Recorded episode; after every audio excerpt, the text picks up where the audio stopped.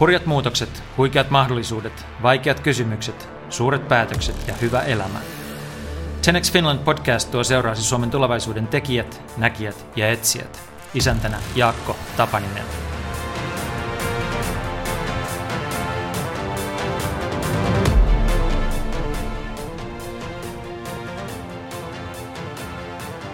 Ilkka Lavas on sarjayrittäjä, joka perusti ensimmäisen bisneksensä 17-vuotiaana ja johtaa nyt kansainvälisesti kasvavaa ja menestyvää yritysryhmää. Tunnetuimpia hänen noin 20 firmastaan ovat City Digital ja Eat and the City. Hiljattain Red Herring valitsi Eat and the Cityn sadan innovatiivisimman eurooppalaisen yrityksen joukkoon.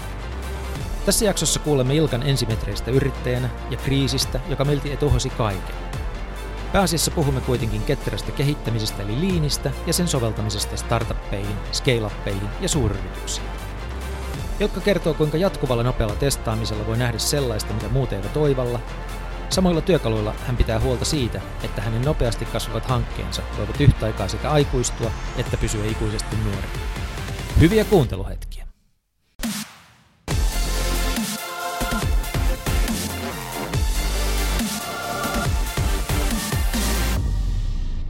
Ilkka Lavas, tervetuloa ohjelmaan. Kiitos, kiitos. Jännää saada sut tänne näin sen takia, että meillä on tämmöinen hassu yhteinen nimittäjä, joka on City-lehti. Mä olin siellä muinoin töissä jo silloin aikana, kun se aloitti, ja se oli mulle semmoinen korkeakoulu, joka auttoi mut vauhti omassa elämässäni. Ja sitten mä kuulin sun nimen ensimmäistä kertaa, niin kuin mä luulen, että itse asiassa aika moni muukin, ainakin moni muu sellainen, joka elää samassa kuplassa kuin minä, niin kuuli sun nimen ekaa kertaa, kun sä ostit City-lehden vuonna 2012. Kaikit leuka putosit, kuka on tämä Ilkka Lavas, joka yhtäkkiä ilmestyi jostain ja osti City-lehden. Puhutaan Citystä hetken päästä vähän lisää, mutta oikeastaan nyt mun ensimmäinen kysymys sulle on, että kuka on Ilkka Lavas? Että jos sut niin kun pyydetään esittelemään itse että kuka sä oot ja mitä sä oikein teet, niin mitä sä tänä päivänä vastaat? No aika hyvä kysymys, että et, et, monesti mä sanon, että moi, mä oon Ilkka Lavas, mä oon tämmöinen sarjayrittäjä. No jos mä niinku, äh, kansainvälisesti vaikka Saksassa esittelen, niin mä sanon samaan, että moi, mä oon Ilkka Lavas, että mä tuun Suomesta, että siellä melkein kaikki tuntee mut jostain, jostain näistä mun yrityksistä, mutta täällä niinku Saksassa mä oon vielä ihan nobody. Ja tota, äh, 22 vuotta ollut yrittäjänä, lähin aikana ihan nollasta liikkeelle. Äiti osti ensimmäisen tietokoneen ja, ja, ja sitten mä aloin tekemään nettisivuja ja, ja, ja, ja, ja siitä se lähti liikkeelle. Monen mutkan kautta voidaan niihin palata kohta, kohta mutta tota, tänä päivänä sitten 25 brändiä, mitä on tuossa niinku repussa, kolme tai neljä kirjaa vissiin kirjoittanut tai kustantanut tai kääntänyt. Mm-hmm. Ja, ja, ja ehkä tunnetuin on tämä City-lehti tosiaan, minkä mainitsitkin jo, mutta moni tuntee vaikkapa netissä ilmanen sanakirja tai sitten ulkomailla asuvat suomalaiset tunnistaa, että on tämmöinen kuin Suomi-kauppa-fii. Yeah. Mutta niin bisneksen, bisneksen kautta mut tunnetaan sarjayrittäjänä mutta sä oot semmoinen sarjayrittäjä, eikö niin, joka ikään kuin keräilee bisneksiä. Jotkut sarjayrittäjät on sellaisia, että ne tekee, aloittaa yhden, myy sen tai lopettaa sen ja aloittaa uuden, mutta se ei ole sun juttu. No mulla on ehkä, joo kyllä kaikki on niinku, no mä oon niinku kauppamies, että mm. et kyllä niinku kaikki on niinku myynnissä, ja. myynnissä jos hintaa sopiva, mutta tota, mulla on aika pitkä sijoitushorisontti, mä katton maailmaa aika – niin kuin pitkäjänteisesti. Et mä rakennan, mä olen vasta 37, mä rakennan niin kuin seuraavan 30 vuoden tähtäimellä ja. bisneksiä, niin, niin, niin, jos toinen laskee, että mitä se tuottaa viides vuodessa, ja mä lasken, että mitä se tuottaa 30 vuodessa, niin ei, ei siitä niin kuin kauppaan tule. Et, et joo, et, ehkä eh, niin kuin portfolioyrittäjä taitaa olla niin kuin oikeampi termi, mutta mä oon mieluummin sarjayrittäjä, koska siihen sisältyy se – että joskus voi tehdä exitteekin jostain. Mm. Kävästään siellä alkulähteellä, mistä tämä kaikki lähtee liikkeelle, koska pikkasen musta, vaikka me ei oikein hyvin tunneta, mutta et vähän seurannut sua ja tavannut silloin tällöin ja seuraa tuota sun tekemistä, niin tulee mieleen toinen kaveri, joka on käynyt tässä podcastissa, joka on Olli Muurainen, mm. Management Eventsin perustaja, joka on vienyt nyt sitten suomalaista palveluliiketoimintaa vaikka kuinka moneen maahan menestyksellisesti. Ja siis se, miksi tulee mieleen, on se, että Olli on selvästi kaveri, joka on syntynyt yrittäjäksi. Kun mä kysyin häneltä, että mitä sä teit teini-ikäisenä, niin hän sanoi, että hän luki talouslehtiä ja pohti, miten suuret teollisuuslaitokset toimii ja miten ne voisi toimia vielä paremmin. Että semmoinen niin kuin vaan se homma imi jo hirveän nuoresta.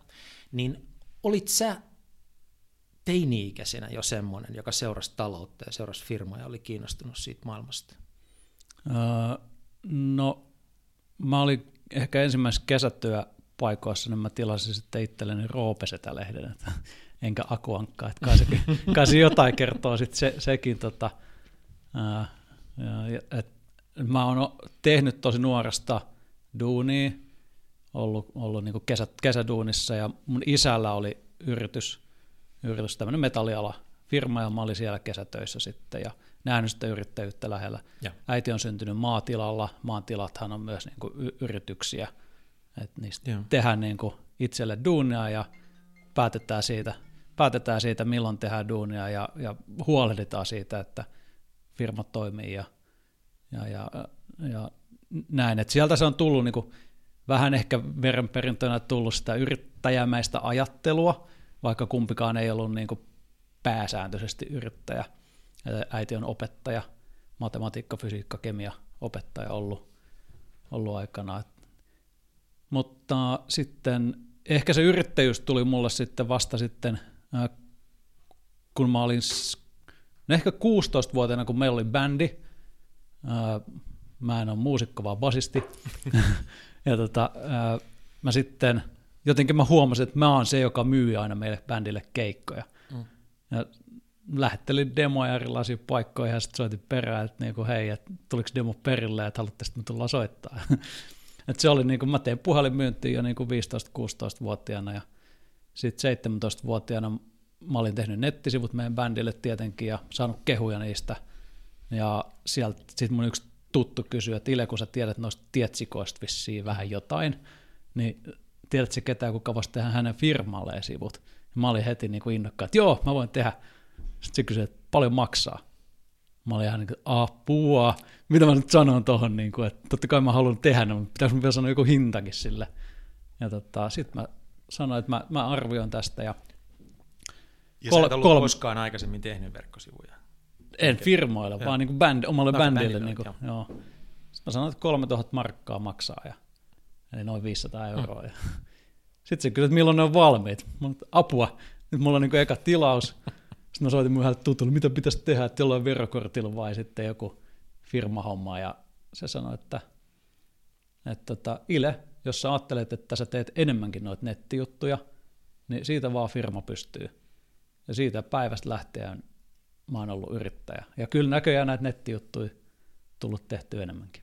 Mites vielä tuo kodin vaikutus siinä, niin tavallaan syntyykö siinä seuratessa isää ja äitiä, niin tunsit sä vetoa sitä yrittämistä kohtaa, että toi on makea elämäntapa, vai seurasit sä, että toihan on ihan tuhoisaa ja mä en ikinä halua ruveta yrittäjäksi? Kumpi oli tavallaan se reaktio? Mulla ei ollut siihen niin yrittämiseen mitään semmoista niin negatiivista tai positiivista. Niin kuin, mä tykkäsin esimerkiksi, kun Faija meni joskus vaikka lauantain työpaikalle pesee autoa ja hoitaa pari juttua, niin mä tykkäsin lähteä mukaan, koska mun mielestä se oli siistiä, kun siellä ei ole ketään mm. muita ja sitten siellä oli iso halli ja pääsi niin vähän metallijuttuja kokeilemaan ja Faija näytti vähän jotain koneita, miten ne toimii ja niin kuin jotain kanttikonetta, mikä niin kuin, kun on miehisiä laitteita, mm. miten ne niin kuin toimii. Ja se musta se oli niin kuin ma- makeeta ja niin kuin semmoinen – mä en niin kuin kasvanut ikinä semmoiseen ajatusmalliin, että töitä tehtäisiin jotenkin 84, vaan niin kuin töitä tehtiin silloin, kun tarvitaan. Niin kuin mutsikin oli niin kuin opettaja nykyään eläkkeellä, niin tota, nehän on aina duunis. Et me mentiin kesämökille tai viikonlopuksi, niin silloin oli ne oppilaiden paperit siellä mukana ja se tarkisteli siinä aurinkopaisteessa tai sitten sisällä, kun hytti mm. siinä pyöri niin paljon. Niin ne tarkisti niitä, eikä se ikinä nurissu siitä, että pitää jotain töitä tehdä viikon. Se vaan teki ne duunit ja niin kuin, näin. Et, niin kuin, mä oon ehkä kasvanut semmoiseen ajatusmalliin, että niin kuin, duunit tehdään. Toisaalta niin. myös, joo. No. Tota, No jos ihan alku oli sitä, että sä teit nettisivuja ja sitten piti saada firma, että voi lähettää laskun ja näin edelleen, niin tavallaan missä vaiheessa ja minkälaisen oivalluksen kautta sulle syntyi ajatus siitä, että hetkinen, että mä rupean kasvattamaan näitä. Että mä en jää niin kuin vaan tekemään yhtä asiaa ja lähettämään siitä laskuja, vaan itse asiassa tämä firma on mielenkiintoinen asia mä voisin saada tämän firman kasvamaan, voisi olla näitä muitakin. Tämä ajatus kasvusta, milloin se tuli mukaan? Mä, mä luulen, että se tuli vähän niin kuin ympäristön vaikutuksesta, että niin kuin silloin 96, 97, 98, 99, niin kuin tämä IT-huuma Joo. alkoi niin kuin nousta ja ja, Huomasit olevasi oikealla alalla. No mä en tiennyt edes, mitä toimiala tarkoittaa. Ei mm. lukiessa opetettu, opetettu, mitä tarkoittaa toimiala. Tai niin kuin, mä, ei, niin kuin, mä en tiennyt oikeasti firman pyörittämistä yhtään mitään. No. Mulla oli vaan asiakkaita, me lähdettiin laskuja ja tehtiin helvetisti duunia. Mutta mä niin kuin, äh, netissähän oli kaikenlaisia. Meillä oli semmoinen kuin artek.net, ja tota, tehtiin niin kuin, äh, suomalainen ensimmäinen ilmainen sähköposti tarjottiin kansalle, ja meillä oli keskustelufoorumit, ja me tuotiin sinne tämmöistä inline mainontaa chattiin, että siellä oli joku Viking Line tai joku tämmöinen oli sitten niin chatissa sponsorina, ja aina silloin tällä Viking Line lähti vinkkejä sinne. Ja tota, meillä oli siis niin kuin portaali vuonna 97-98, ja sitten sit niin kuin IOBox tuli silloin, mm.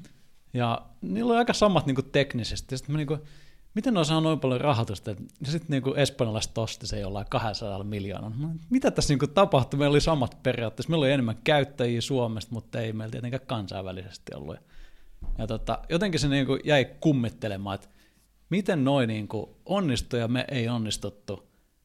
Ja no sitten mä myin omat osuuteni Arteknetistä – yhdellä markalla, ja mä päätin, että mä keskityn semmoiseen, missä asiakkaat on valmiita maksamaan siitä arvosta, mitä me tuotetaan.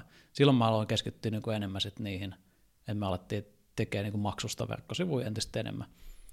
Ja no, ne, kenellä mä myin sen Artiknetin markalla, ne myi parin vuoden päästä kahdella ja puolella miljoonalla Ouch. markalla eteenpäin, mm. mutta tota, eh, ei se niin kuin, mitään haittaa, koska tai siis kyllä se silloin ärsytti, mutta se kokemus, mitä siitä on esimerkiksi saanut mainosmyynnistä ja kaikesta näistä niin kuin innovoinnista, kokeiluista, kaupallistamisista, kasvattamisista ja sitten siitä, että niin kuin, miksi IOBox sai rahoitusta, miksi meillä Kun sä ei teet ollut. nyt tällä hetkellä itse tota, yes. sä ostat edullisesti mm. asioita, jotka, joita muut alkaa pitää vähän raatona, ja sitten sä teet niistä jotakin hienoa ja arvokasta, niin sen juuret on ilmeisesti siinä, että sä seurasit näitä keissejä, joita muut teki.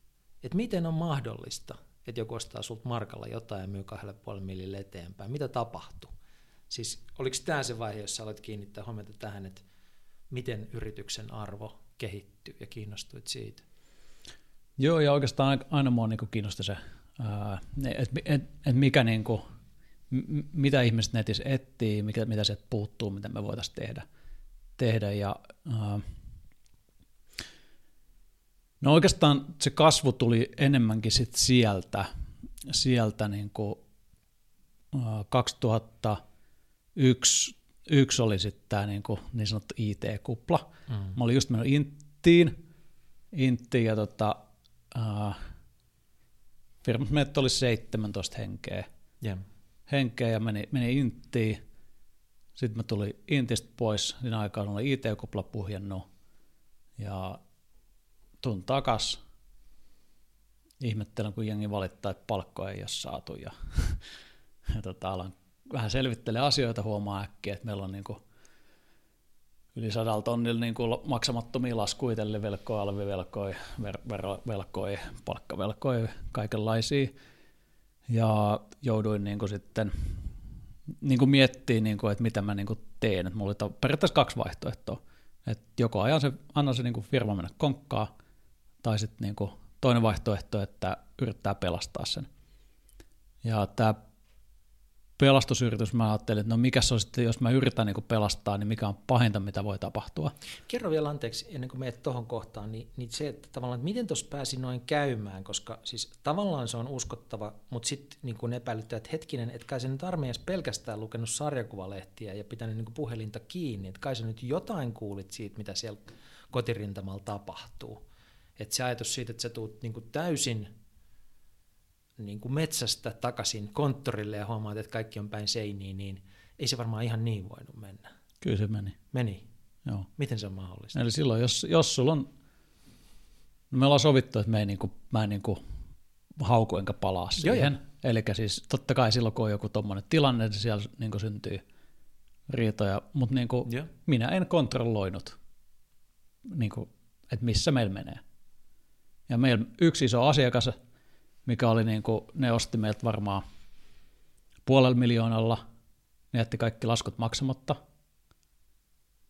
Ja totta kai se oli niinku muka meidän syy, mutta tänä päivänä se istuu uh, petoksesta linnassa se kaveri. Joo.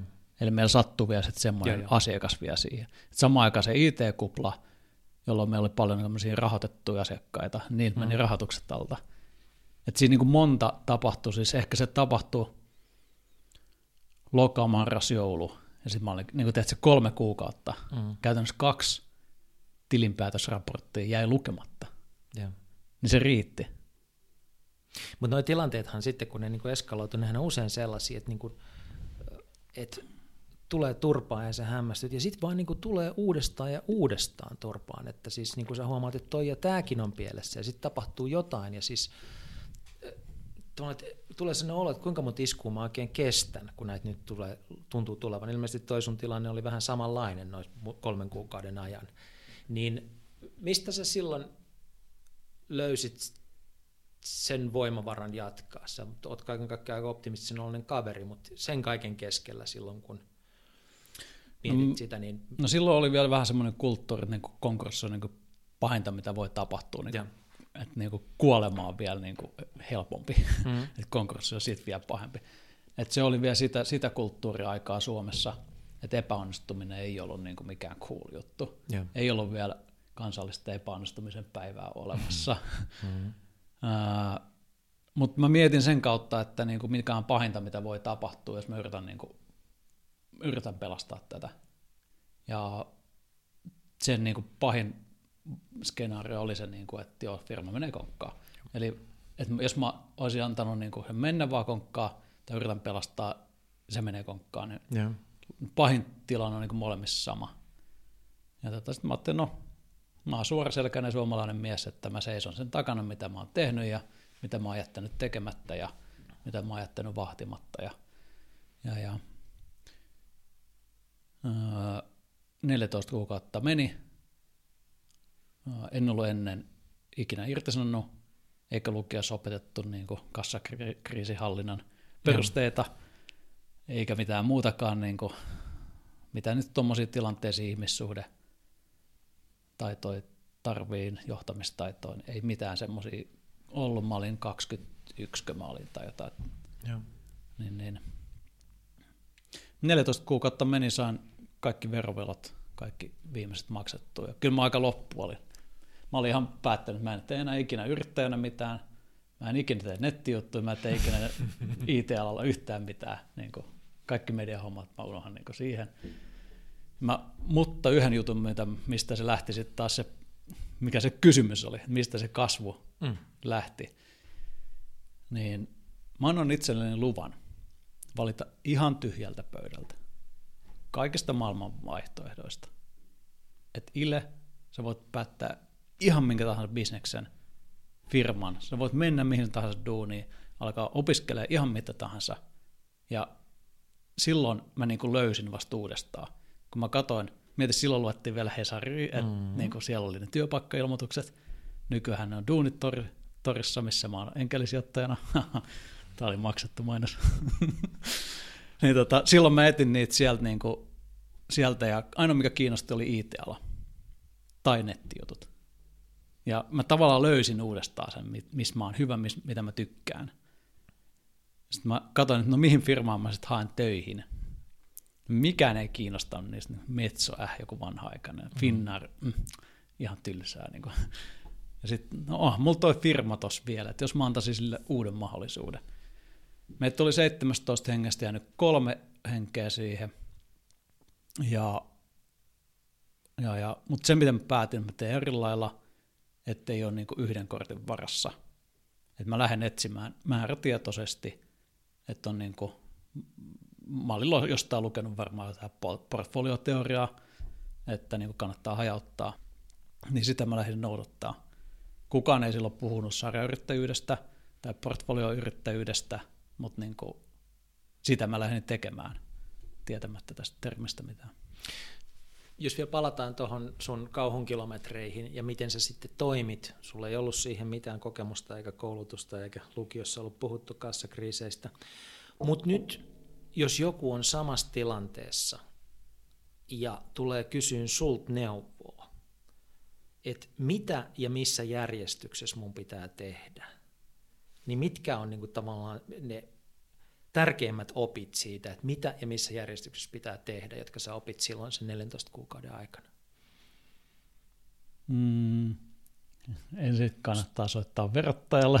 Joo. Se on niin kuin herkin, joka laittaa firman konkkaa. Se oli muuten jännä puhelu. Mä soitin sinne, että ei pystytä varmaan maksamaan näitä niin kuin ihan heti, mutta mä haluaisin, että niin kuin ainakin joku työpaikka säilyisi täällä näin. Yeah. Et kuitenkin niin kuin hyviä tyyppejä, hyviä asiakkaita ja niin kuin usein, jos on hyviä tyyppejä, hyviä asiakkaita, niin myös niin kuin me tuotetaan jotain arvoa ja pystytään tuottamaan jatkossakin. Ja tota, äh, joo, se oli sitten siellä verottajalla vaan silleen, joo, ei mitään, laita vaan tämmöinen joku Exceli tai joku laskelma hänelle sähköpostiin, ja että missä aikataulussa pystyt maksaa, jos et pysty maksaa, lähetetään uuden maksusuunnitelma, mutta aina jos et pysty, niin aina lähetät. Ja mä sanoin, että no tämä oli helpoin neuvottelu, mitä mulla ikinä on ollut. Ja tota, sitten yksi toinen velkoja, niin sitten mä soitin sille, niin, eli velkojat käy ensin läpi, yeah. että jos sen pystyy jotenkin sumplii, ja aina kannattaa niin sit jollekin tutulle soittaa, joka on vaikka ollut vastaavassa tilanteessa tai jos ei ketään löydy, niin soita vaikka mulle sitten, niin, niin kyllä, kyllä me löydetään joku, että et, niin et ei yksin tarvi olla, olla ja murehtii niitä. Ää, ja niin, sitten velkoat läpi ja sitten vaan niin katsoo niin henkilökunnan läpi, että miten tästä niin selvitään. Ja sieltä se usein löytyy sitten. Että ei se nyt niin kuin, toi, toiminnan supistaminen, niin kuin, jos siellä on jotain tervet liiketoimintaa, niin kyllä se aina voi supistaa siihen terveen Miten sitten tuo niin kuin inhimillisesti vaikea paikka, kun sinä nyt katsoo henkilökunnan läpi, niin sehän on se, jota niin kuin viivytellään viimeiseen asti ja mietitään, että miten tähän pitäisi lähestyä, niin kun sä oot sen läpikäynyt, niin mitä sä siihen sanoisit? Miten katsotaan henkilökunta läpi, mikä tarkoittaa suomeksi sitä, että pitää vähentää kuluja ja todennäköisesti irtisanoa ihmisiä? Mm, se ei ole ikinä kiva kellekään. Ei irtisanojalle eikä irtisanottavalla. Et se on vähän niin kuin, niin kuin suhteessa banksit, että mm. Aina on kiva rakastua, mutta niin kuin se heipan sanominen on niin kuin aina tylsää. Mm, ei, ei, ei siihen ole mitään lääkettä, sitä ei kukaan opi mitenkään ikinä. Siihen ei ikinä totu, ei siihen turva, ei siihen, niin kuin, mutta se on vaan niin kuin käytävä ja johtajan tehtävä on niin kuin olla siinä sitten suoraselkäinen. Että joku sanoi mulle, olisiko se ollut Peter Cunio, joo, tämä Spider-Manin saneeraaja. Mm. Tiesitkö, että Spider-Man on ollut konkkapesä? En. niin se sanoi, että joskus täytyy niin kuin amputoida käsi, että kroppa säilyy hengissä. Ja se on niin kuin tylsää duunia. No, Ei kukaan lääkärikään varmaan siitä nauti. Joo, mutta sitten sä sait... Kauheat aiheet. Joo, mutta siis hei, eikö ne, ne kuuluu tähän? Et ei yrittämisestä voi puhua ilman näitä. Tossa, Voisi puhua. O, tota, olisi se... siistiä, jos voisi puhua. Niin kuin, Joo, mutta... Että kaikki olisi vaan, niin kuin, tiedätkö, vihreätä ja vaaleanpunasta ja mahtavaa. Tulee vaan, rahaa tulee vaan ja asiakkaita tulee vaan ja ihania työntekijöitä, jotka oppii ja itsenäisesti kehittyy ja ei ole ikinä mitään ongelmia. Joo, mutta sitten me puhuttiin jostain ihan muusta kuin yrittämisestä. Mulle tulee nyt mieleen, että se oli, ei viime vuonna, mutta sitä edellisenä vissiin, toi äh, Spotify Daniel Ek oli, oli tuolla puhumassa niin kuin epäonnistumisista hmm. siellä lavalla, ja se sanoi, että kyllä hänen mielestään niin kuin jokaisen kunnon yrityksen matkaan kuuluu vähintään kolme tällaista near death-kokemusta. Että on mm. sellainen kokemus, että nyt saatetaan kuolla – ja kasvuyrityksen elämä on niin kuin kassakriisistä kassakriisiin. Hmm. Ja, ja usein, jos sä kasvat, niin sulla on niin kuin, sun pitää jatkuvasti kehittää, sun pitää jatkuvasti palkkaa lisää myy, ja sulla on jatkuvasti avattava uusia maita, uusia alueita, etittävä uusia juttuja. Ja jokaiseen niistä, mitä mä äsken luettelin, mm. liittyy epävarmuus, epäonnistumisen pelko. Ja miten me voidaan elää tämmöisessä, niin kuin, niin kuin, siis kasvuyrittäminen on jatkuvaa epävarmuudessa, epäonnistumisten niin kuin, niin kuin riskien sitä sietämistä, epäonnistumisen kohtaamisia. Yeah. Ja, ja kyllähän kaikki ihmiset niin kuin epäonnistuu monesti elämässä. Niin kuin bisnespäätöksistä puolet niin kuin epäonnistuu. Mutta sitten niistä opitaan. Joo. Sitten tehdään uusi päätös ja korjataan suuntaa. Onko sulla mitään tämmöisiä omia henkilökohtaisia nyrkkisääntöjä tuohon ton riskinhallintaan? Siis kuulee kokeneiden, hyvin menestyneiden yrittäjien sanoman, että esimerkiksi, että joka kerta kun mulle tulee uusi mahdollisuus, niin mä niin kuin punnitsen sitä menestymisen mahdollisuutta, sitä upsidea, että se olisi mahdollisimman suuri, ja sitten mä mietin, että se downside pitää kuitenkin, että mä pystyn niin kuin lukitsemaan sen menettämisen mahdollisuuden jollekin tasolle. Joo. Ja se ratkaisu tehdään sen perusteella, että mä pystyn lukitsemaan sen menettämisen mahdollisuuden jollekin sellaiselle tasolle, jonka mä tiedän, että mä osaan kantaa, mutta sen vastapainona on sitten tarpeeksi iso onnistumisen mahdollisuus. Että on siis tällaisia sääntöjä, ihmiset luonut itselle. Oletko luonut itselle sääntöjä, joilla sä pidät sun niin kun, koko joukon yrityksiä ja, ja kasvavaa imperiumia, niin kun, pidät sen riskin sen kokoisena, että sä pystyt nukkumaan? Joo, toi sleeping point on niin hyvä, hyvä niin kuin, eli tota, riskiä ei pidä ottaa enempää kuin, niin kuin pystyy kantamaan. Ja, ja että jos niin kuin ajattelee vaikka, että nyt, nyt meillä on tämmöinen niin tuotekehityshanke, mm. että me, me kehitetään tätä tuotetta ja uskotaan, että se menee markkinoille. No jos se niin kuin vaikka koko on niin kuin sata, ja me tiedetään, että okei se sata, jos se epäonnistuu, niin sitten me menettiin se sata, mutta niin kuin se meillä on vara menettää. Ja nyt jos me mietitään, voitaisiinko me vielä jotenkin niin kuin nopeammin selvittää tästä niin kuin sen sadan kehittämiseen meillä niin kuin vuosi, että voitaisiinko me kehittää jotain, missä me tiedettäisiin, että olisiko sille edes kysyntää. Ja sitten tullaan semmoiseen niin malliin, mitä me tehdään aika usein. Me käytetään tämmöistä niin kuin lean startup-menetelmää, menetelmää, tota, ollaan itse asiassa kirjakin suomennettu. Reesin kirja. Joo. Eric, joo. Eric Reesin kirja, The Lean Startup suomeksi löytyy. Ja siinä on tämmöinen niin kuin, että on joku idea, sitten niin kuin siihen rakennetaan joku pieni tuote, MVP sanotaan pienen mahdollinen tuote, ja, ja sitten mitataan, että miten se skulaa ja opitaan siitä. Ja itse asiassa se lähtee siitä, että se idea, ja meillä on hypoteesi siitä, miten se toimii. Ja se, että ennen kuin me edes tehdään sitä sadan tonnin kokeilua, niin me tehdäänkin vaikka tonnin kokeilu, niin kuin yhdessä päivässä. Ja mitä me voitaisiin yhdessä päivässä tehdä, että me saadaan niin kuin selville, että resonoiko tämä siihen markkinaan, mihin me ollaan viemässä. Ja vaikka äh, kun me ollaan niin kuin kehitetty meidän Intensity-tuotetta, niin me ollaan siinä sitä niin kuin riskiä. Kyllä me niin kuin voidaan sata tonnia käyttää tuotekehitykseen ja sitten vasta mennä asiakkaalle. Mutta mieluummin me tehdään niin, että, että äh, me tehdään tämmöinen kokeilu, niin kuin esimerkiksi esite, esitys, ja mä teen kylmäsoittoja asiakkaalle. Meidän asiakkaalle esittelee kertoo, meillä on tämmöisiä juttuja, joilla tehty Suomessa, tämmöistä tuotetta ollaan kehittämässä, miltä kuulostaa. Ja se pienin tuote, niin se ei ole edes niin koodirivi nähnyt, vaan se on niin kuin Photoshopilla tehty niin kuin esitys. Ja, ja sen kautta me saadaan niin kuin feedbackia sit suoraan potentiaalisilta ostajilta, että niin kuin peukkuu ylös tai alas. Että niin kuin siis tuotetta ei vielä ole olemassa. Just näin. Väit, siis sen soiton aikana väitäksä, että se on olemassa? En. Et. En. Mä sanon, että me ollaan kehittämässä tämmöistä. Ja mikä tässä kiinnostaa, mikä tässä ei kiinnosta. Okay. Koska se on se palaute, mitä halutaan tehdä. Ja sitä palautetta, ensinnäkin resonoiko se, eikö se resonoi, mikä se resonoi, niin sen me voidaan viedä suoraan sinne tuotekehitykseen. Jollain se tuote on valmiimpi ja me voidaan välttyä, ettei me tuhlata sitä 99 000 väärää tuotteeseen. Tai me suunnataan se 99 000 siihen suuntaan, mikä on, se ei tarvitse paljon mennä se mm. palautteen, että mennäänkin niin oikeaan, oikeampaan suuntaan. Ja se on niin yksi tapa niin pieniä kokeiluja, pientä palautetta jatkuvasti.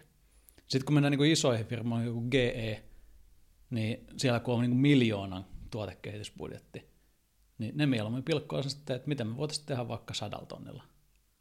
Suomessa sata tonnia on jo niin johonkin hankkeeseen ihan mm. isokin raha. Ja siinä on niin kuin merkittävästi, jos se vi, niin kuin miljoona hanke kestää vaikka viisi vuotta, mm. ja sitten ne vasta menisi markkinalle, ja kaksi ekaa vuotta niin kuin menee niin kuin ihan ilman myyntituloja, ja sitten vasta siitä tulee se hokestikki, mikä kaikki tuotekehitysfirmat mm. niin kuin piirtää. Niin sitten sillä sadan tonnin kokeilulla saakin sen, että saadaan vaikka puolessa vuodessa selville.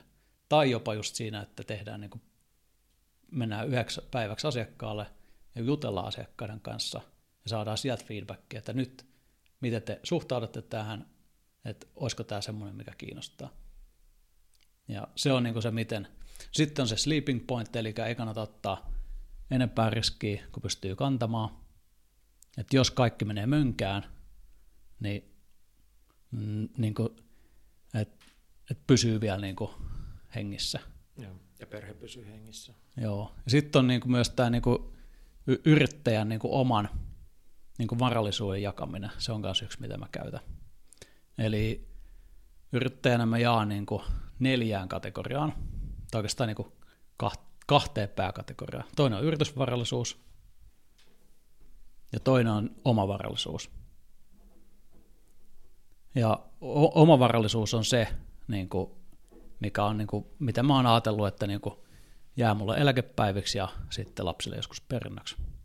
Sitten on yritysvarallisuus, mikä on niin firman rahat, firmaomaisuus, ja siellä mä voin ottaa niin kuin enemmän riskejä. Näiden riskiprofiili on erilainen. Näiden riskiprofiili on erilainen, eli omaa kämppää mä en niin kuin kanita, mutta esimerkiksi mun sijoituskämppiä mä voin kannattaa. Mm. Ja sitten firmalla on niin kuin rahaa tilillä, niin sitä mä voin sijoittaa, mutta en niin paljon voi sijoittaa, että mä niin riskeeraa taas sitä, että jos tulee vaikka hätätilanne, että on niin kuin sitten kuitenkin varaa maksaa palkkoja. Ja, eli niin kuin omat varat ja niin kuin omat käteisvarat ja sitten omat sijoitusvarat. Ja sitten firmarahat on niin kuin nämä reservivarallisuus niin kuin joku sanoi, että pitäisi olla puoleksi vuodeksi niin kuin käteistä, mutta mun mielestä se on liian pitkä. Että mä pystyn elämään niin kuin pohjimmillaan kuukausi kaksi riittää, niin kuin, että on niin kuin käteistä palkkoihin. Ja mutta eikö siitä sitten semmoinen versio, että niin kuin suunnilleen tietää, mistä se tulee seuraavan puolen vuoden no, aikana, on, vaikka ei se ole tilillä. No, joo. Tai sitten on jotain käteiseksi muutettavaa. Joo. Tota, Miettelin yhden kaverin kanssa, joka tuntee sut ja vähän kerran, että, että, jo, että Ilkka on tulossa tänne näin ja minkälainen kaveri se on. Ja musta oli hirveän mielenkiintoista, mitä tämä mun ystävä sanoi, joka sanoi, hän sanoi, että, että Ilkalla taitaa olla kyky nähdä sellaisia asioita, mitä muut ei ihan näe, mikä on niin kuin, varmaan osuvasti sanottu, mutta myös sitten niin kuin selittää sitä, että miksi sä oot yrittäjä. Mm-hmm. Että yrittäjyydessähän on paljon siitä kysymys.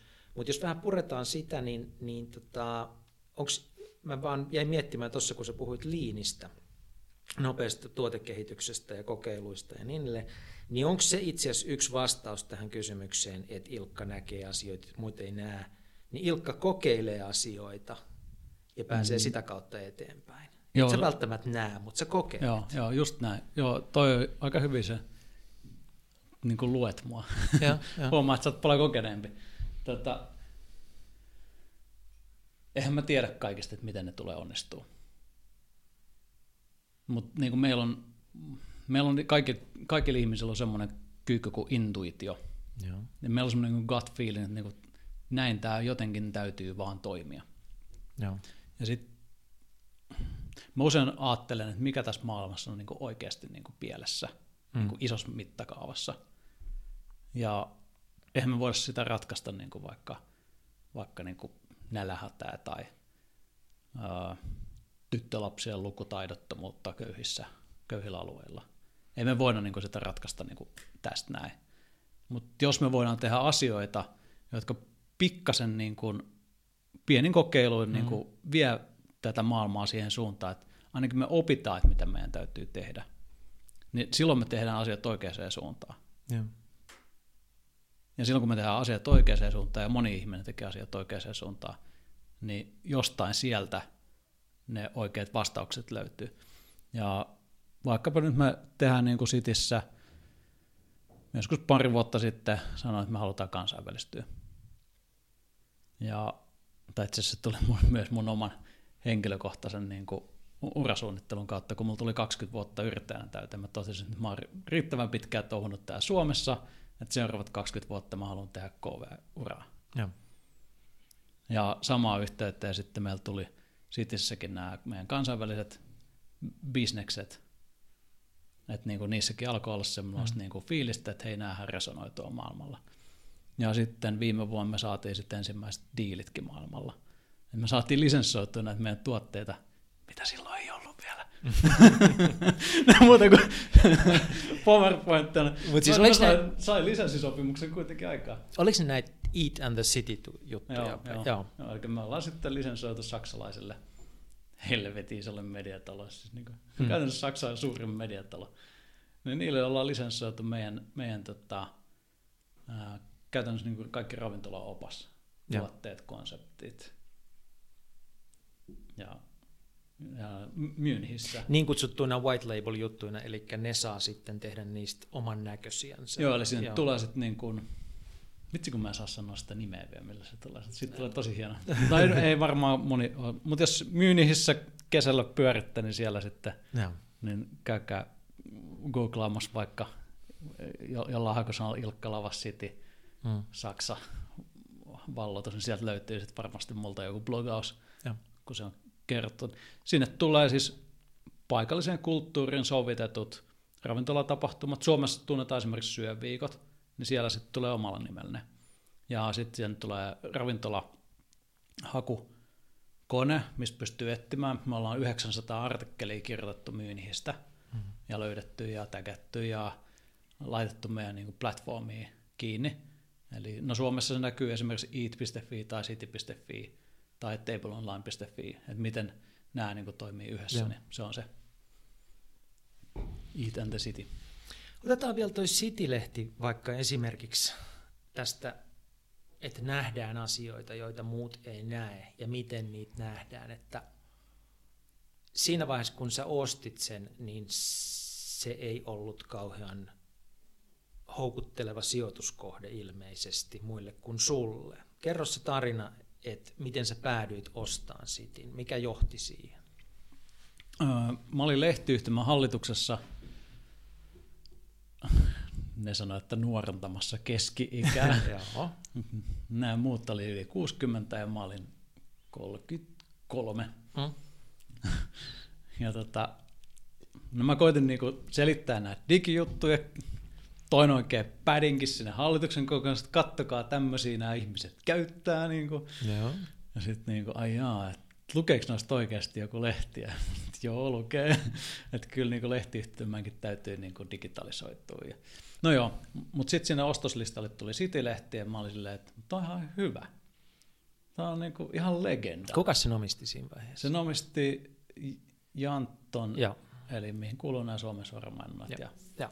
Ja Jantton omisti sen ja se tuli ostoslistalla AP Pietilä kumppaneina ja sitten laski, että miten siitä tulisi bisnestä. Ja he päätyi siihen, että lehdestä ei saa bisnestä. Ja mä tein kanssa omat laskelmat, niin jos mä oon hallituksessa, mä usein niin lasken, koska silloin pystyy sitten haastaa sitten Mm. niin kuin johtoa ja operatiivista toimintaa siinä, että, että olette sitten laskenut näin päin tätä. Mm. Ja sitten mä niin kuin laskin, että lehdestä ei saa kannattavaa. Sitten mä laskin sen digin. Ja sit, mä, no tässähän on ihan hyvä, hyvä brändi, hyvä saitti, siellä on paljon artikkeleita, paljon longtailia, mm. ja sitten siellä on deittinetti. Mm. Kyllä näistä niin saa niin jonkun kombinaation, niin kuin millä sen saa niin kuin joko kasvuun tai sitten niin kuin pysymään samassa tai sitten hätätapauksessa senkin voi niin kuin saneerata. Mm. No se oli niin kuin jo muutenkin, niin kuin, ne oli lopettamassa sitä, niin, niin se hätätapaus ei ollut silloin, niin kuin, se oli niin kuin tavallaan se, että säästää ainakin sen saitin ne vanhat artikkelit. Joo.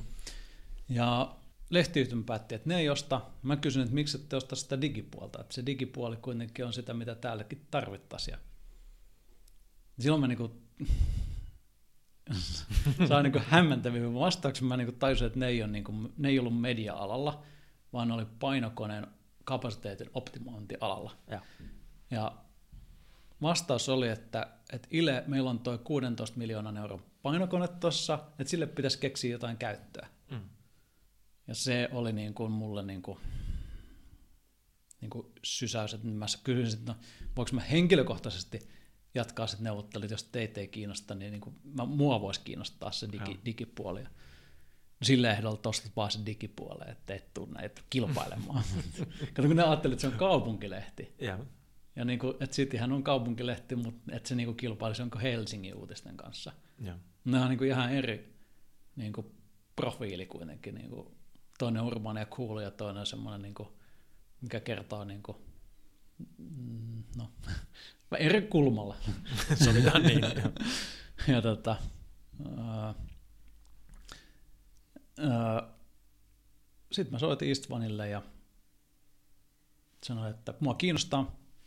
Mentiin, mentiin syömään, syömään sassoa ja Istvan tarjosi mulle lounaan. Ja, ja sanoi, että... Siis Istvan on kuka? Istvan Dennas on siis tämä Janttonin silloinen toimitusjohtaja. Ja, ja sitten tein ostotarjouksen ja ensimmäinen päivä 11. 2012 sitten musta tuli City-lehden omistaja. Toisen sitä printtipuoltahan mm. mä en ensin edes ostanut, vaan pelkän digin. No. Ja, ja päätoimittaja sujuvasti valehteli mulle, että, että kyllä hän uskoo, että tästä tulee mahtava juttu vielä tästä City Feestä. Ja, ja, ja, ja, ja, ja hän ajatteli, että varmaan kolme kuukautta pysyy pystyssä. Että, oh. että ja samanlaisia veikkauksia oli muuallakin, että niin kuin, koska monesti niin kuin ihmiset laskee sen bisneksen sellaisena kuin se on. Ja, ja mä laskin taas sen mun Articnet-kokemuksen kautta, että mitä kaikkea sen ympärille voi rakentaa. Mitä kaikkea sen ympärille voi rakentaa, mainosverkostoa, mediamyyntikoneistoa, uusia softatuotteita, mit, mitä voi markkinoida siellä sitissä, deittiä voi kasvattaa, kehittää, viedä eteenpäin. Ja mä rakensin sitä sielleen, mä sanoin sitä niin kuin Spider-Man-tyyliksi. Et silloin kun PDF Kune on mun iso, iso Selvästi, äh, mä panitan suuresti, äh, osti tämän Spider-Manin, ja hän ei ostanut sitä konkkakypsää sarjakuvaa, vaan Peter osti silloin sen hahmon, mikä meillä on meidän päässä, mm. meidän mielissä. Ja brändithän on, mediathan ei ole, niin kuin, mediahan ei ole niin kuin oikeasti edes olemassa. Yeah. Siellä on vain ihmisiä, eli toimittajia, joilla on tapoja toimia, tapoja kirjoittaa. Ja sitten siinä on se brändi, mikä on ehkä jonkun nimen, ehkä jonkun värinen. Ja sitten me liitetään siihen mielikuvia. Ja se on jo niin kuin mediassa se on niin kuin luottamus. Ja samalla tavalla niin kuin Spider-Man oli siellä niin kuin ihmisten mielessä. Ja Peter kehitti systeemin, millä hän niin kuin rakensi siihen ympärille lelubisneksen, elokuvabisneksen, pelibisneksen, vaikka kuinka monta niin tämmöistä vaatebisnestä sen, sen niin kuin brändin ympärillä. Ja samalla lailla niin kuin mediatalot, mediabrändit voi niin kuin rakentaa. Ää, 10x podcast voisi alkaa myymään vaikka 10x seminaareja, mm-hmm. niin kuin, että se brändi pystyy laajentaa, että kun siihen liittyy tietty luottamus. Ja tämä oli se, mitä sä näit silloin, mitä se muu niin kuin lehtiyhtymähallitus ei pystynyt näkemään. No niin, tämän bisnes oli optimoida painokoneen Joo. kapasiteettia. Joo, mutta jos me niin kuin, tämä oli just se kiinnostava, kun keskustelu, puhuttiin siitä, että joku näkee asioita, mitä muut ei näe, mm. niin helposti ollaan tämmöisessä tilanteessa. Mulle tulee elävästi mieleen tämä kuuluisa tarina siitä, kun yksi Kodakin insinööri tuo Kodakin hallitukseen vai johtoryhmään jompaan kumpaan digitaalisen kameran. Joo. Ja sitten hallitus tai johtoryhmä kattelee sitä aikansa ja toteaa, että nämä kuvat on huonoja, ja sitten jos ne olisi hyviä, niin nehän tuhoisi meidän bisneksen, että romuta toi ja unohda. Mm. Ja rest is history, Kodak, on, Kodak meni nurin aika nopeasti, mutta että jotkut näkee, jotkut ei näe. Mm. Mutta mitkä oli sitten ne toimenpiteet, joihin sä ryhdyit? Siis niin kuin taas varmaan pitkänkin esitelmän paikka, mutta noin lyhyesti, niin jos toi oli sun juoni, kun sä ostit City-lehden, mm. niin miten sä lähdit sitä rakentamaan, ja nythän me ollaan siis tilanteessa, jossa sä aiot kai sitäkin skaalata kansainvälisesti, vai kuinka? Joo. Joo. Eli äh, älytön määrä kokeiluja ja sitä kulttuurin, niin kuin, mä varmaan joka päivä toin niin kuin uuden idea, idean meille, idea, että voisiko tämmöistä kokeilla tai voisiko tämmöinen toimia. Ja Joo. Mähän en ollut niin kuin ennen ollut niin kuin publisher. Joo. Ja sitten kun media-alalla sit sä tuut ja oot niin kuin uusi tuore vihreä jalkainen niin kuin, uh, julkaisija, niin mä joudun kysymään kaikki kysymykset. Et mä niin kuin joudun kysymään, että mikä media on? Mikä artikkeli on? Mm. Mi- mikä erottaa tämän artikkelin jostain toisesta? Mä joudun kysyä ne kaikki kysymykset. Minkä takia mainostaja mainostaa jonkun tietyn brändin yhteydessä sen sijaan, että ne mainostaa jonkun toisen brändin yhteydessä? Mikä on se lisäarvo, mitä City-brändi tuo mainostaa? Mä joudun niin selvittää niin kuin juurta jaksain, että mä itse ymmärrän, että, että miksi, miksi Adidaksen kannattaa mainostaa City-lehdessä ja City kirjoittaa mielellään siitä vaikka hip-hopin historiasta tai, tai tota, äh, skeittauksen historiasta ja miksi Adidas mielellään sponsoroi tämmöisiä artikkeleita. Mm. Ja mi- mitä se niinku brändi mie- ja sitten mä joudun selvittämään niinku, miten itse asiassa niinku brändin mainostajat niinku mittaa mainontaa. Nämä oli ihan niinku, äh, mä kirjoitin itse asiassa gradunkin niinku, mm, tämmöisessä dataohjautun mainonnan nykytilasta Suomessa, koska mä haluaisin selvittää, että miten tämä niinku, miten performance-markkinoijat vs. brändimainostajat niin kuin laskee tätä mainonnan tehoa. Joo. Ja mä joudun purkaa sen kaiken ja selvittää kaiken. Ja joka päivä kysyn näitä kysymyksiä meillä. Ja me tehtiin tosi paljon kokeiluita. Me alettiin rakentaa meidän omaa mainosverkostoa. Kun mä olin Citinosta, niin mä sain joku kahdeksan puhelua, että osta meidätkin. Mä sanoin, että en mä voi teitä ostaa, mulla on kaikki rahat tässä kiinni nytkin. nytkin että tota, että, mutta yksi asia, missä mä voin jeesaa, että me voidaan myydä teillekin mainontaa. Ja sitten mä aloin rakentaa siitä sitä mainosverkostoa. Joo. Näinhän mä sitä olisi voinut rakentaa, jos mä en tien, olisi tiennyt niin kuin jo silloin 20 vuotta aikaisemmin Artiknetin ajoilta, että semmoisia on olemassa. Ja silloin mekin niin kuin opittiin tekemään sitä. Eli tavallaan niin kuin ne kaikki meidän elämän aikaisemmat kokemukset, onnistumiset, mutta myös epäonnistumiset on sitä meidän kokemuspakkaa, mitä me voidaan myöhemmin ammentaa. Ja näiden kokeilujen kautta, no sitten se alkoi vähän resonoimaankin se, että meillä oli oikeasti sitten mainosverkosto. Sitten me ostettiinkin sitten, kiihdytettiin sitä, eli kasvaa voi organisesti, mutta myös epäorganisesti. Me kiihdytettiin sitä meidän mainosverkoston kehitystä niin, että me ostettiin semmoinen kuin Click Network ja nimettiin se Improve Mediaksi. Ja itse asiassa A-lehdet tuli silloin siihen mukaan. Mukaan. Todellisuudessa mulla ei ollut niin paljon rahaa, että mä olisin saanut yksi ostettua sitä. Ja se oli hyvä, että ne tuli siihen mukaan. Mukaan sitten saatiin Improve, Improve Media. Enemmistö vai vähemmistö? Uh, meillä oli 50-50. Okei. Okay. Eli kaikki Meillä oli operatiivinen vastuu. No. Heillä oli hallituksen puheenjohtaja niin kuin oikeus. No. Eli niin, kauhun tasapaino. Kyllä. No. Mutta se oli ihan, ihan hyvä. Hyvä tota, siitä tuli sitten uh, Improve tuli Suomen laajin mainosverkosto. Sitten, niin kuin me, me ollaan, niin kuin, jos katsoo Sanoma, Alma, Google, Facebook. Uh, ja sitten on oikeastaan niin kuin me tullaan sitten seuraavaksi niin kuin laajin itsenäinen mainosverkosto. Ja sitten myöhemmin me ostettiin sitten, sitten meillä alkoi niin kuin rahakin pyöriä jo.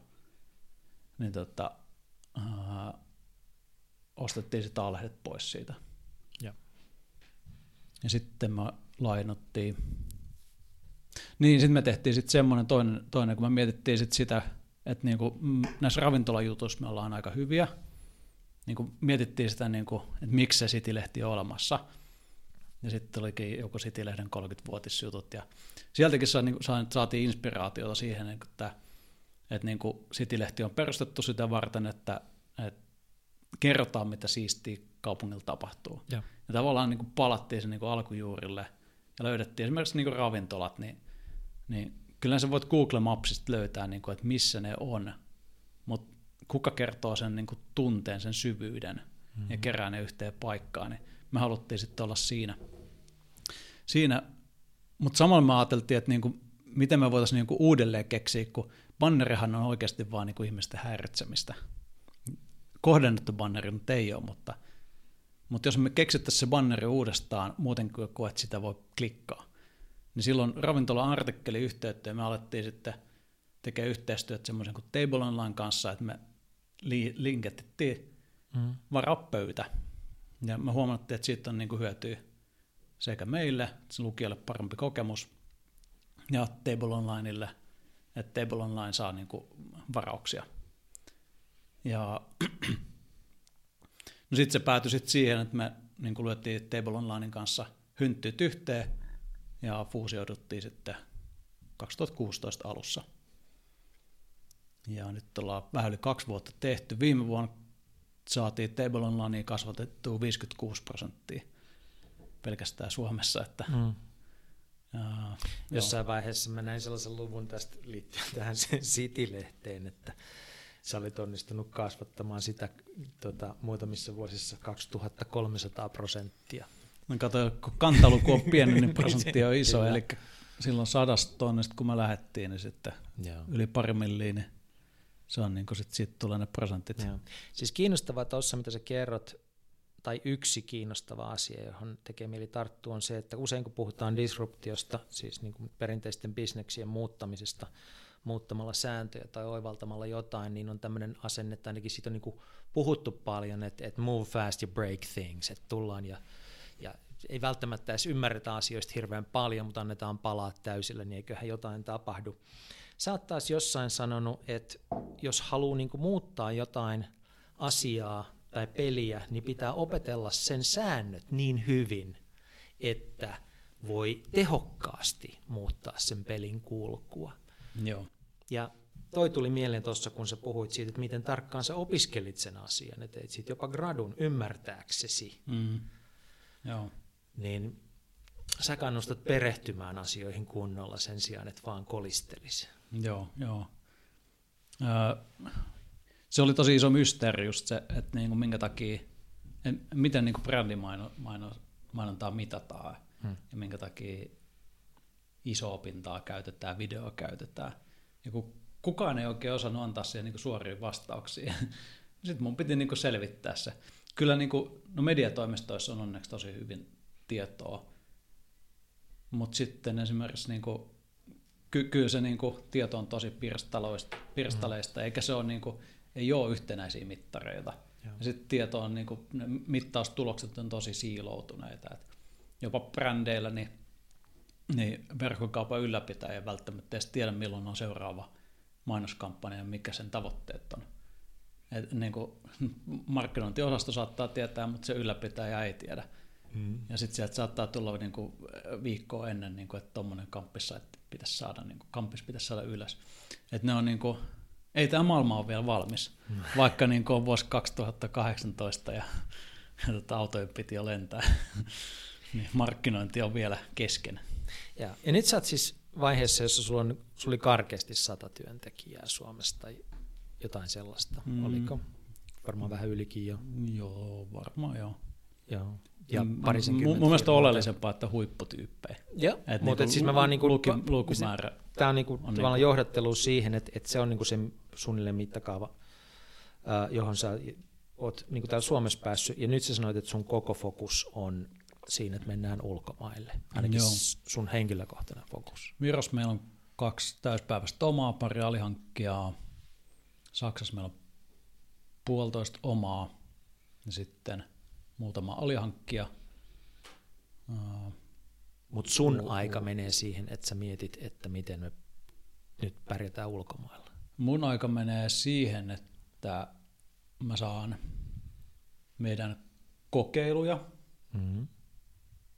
Niin kuin, ja niistä saan niin kuin meidän tiimin löytämään niistä kokeiluista mahdollisimman nopeasti mittaustulosta, mittausdataa, ja saadaan meille siitä oppia. Ja näitä kokeiluita ja niin kuin niitä, niitä mun aika menee siihen, että me niin kuin johdetaan niitä. Se on, joku voisi sanoa, että se on myyntiä. Joo. Eli mä juoksen asiakkailla avaamassa ovia, viemässä kauppoja eteenpäin ja viemässä kokeiluja eteenpäin. Me pyritään siihen, että aina jonkun mm. uuden asiakkaan kanssa saadaan mahdollisimman nopeasti joku pilotti aikaiseksi. Joku nopea kokeilu. Joo. Usein mä kysyn, niin kuin, että no mikä olisi pieni juttu, mitä me voidaan kokeilla yhdessä. Että me tiedettäisiin, että toimiiko tämä teidän lukijoilla. No, no voitaisiin me vaikka jotain artikkeleita kirjoittaa ja testata tuo, tuota teidän niin kuin widgettiä tuossa, että mm. No hyvä, milloin tehdään? Sitten no, niin kuin mediat on silleen, näinkö nopeasti tämä menee? Ja, ja tota, sitten sit me sitä niin kuin tehdään sit, sitten sopimukset ja usein se sopimuksen teko on niin kaikkein pisin, koska GDPR ja yksityisyyden suoja ja missä data ja minne data ja mutta tota, pilotti, pilotista kokeilusta sitten. Joo, mutta nämä kokeilut, joista sä nyt puhut ja jotka on niin sun pöydällä tai joita sä johdat, niin ne, ne tapahtuu ennen kaikkea Suomen ulkopuolella tällä hetkellä. Joo, eli Lontoossa on niin kuin tuoreimmat kokeilut.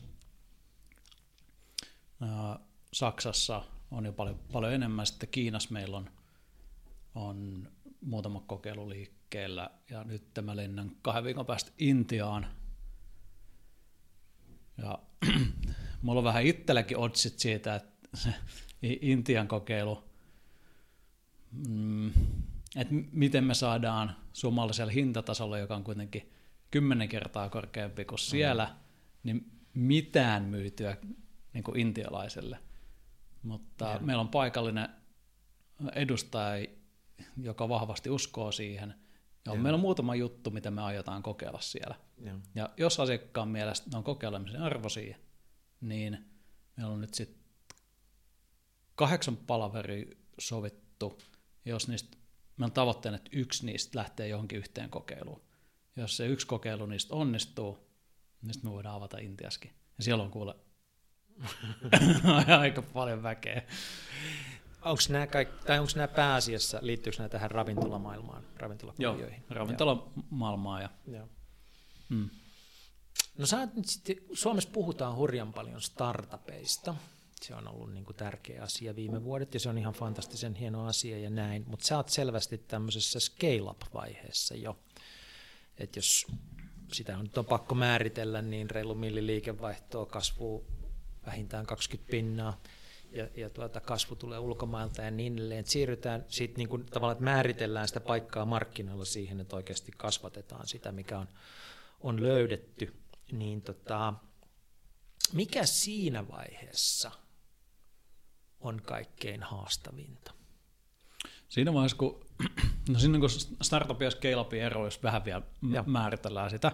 Eli startup on periaatteessa mikä tahansa organisaatio, yksikkö, jossa on ihmisiä, eli inhimillinen organisaatio, joka elää tilanteessa, missä luodaan uutta ja ollaan epävarmassa tilanteessa, että ei tiedetä ihan, että toimiiko se. Hmm. Niin sehän itse asiassa toimii sekä niin kuin meidän käsityksen mukaisille startupeille, jotka on niin kuin, niin kuin aloittavia yrityksiä, rahoitettu aloitettuja yrityksiä, tai myös niin kuin voi olla julkishallinnon jotain organisaatiota, tai suuryritysten joku tuotekehityshanke.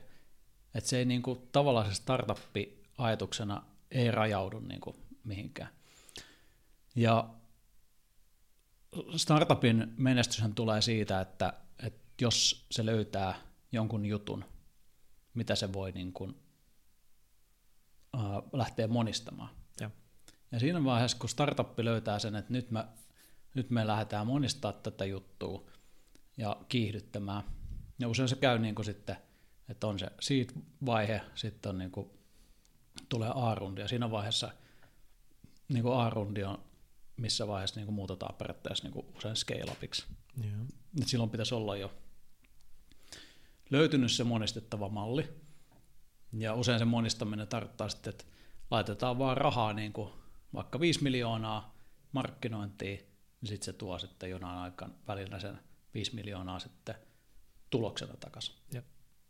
Ja scale-up skaalaa usein niin kuin henkilökuntaa, ja silloin se muuttuu periaatteessa niin kuin, vähän niin kuin perinteisemmäksi organisaatioksi.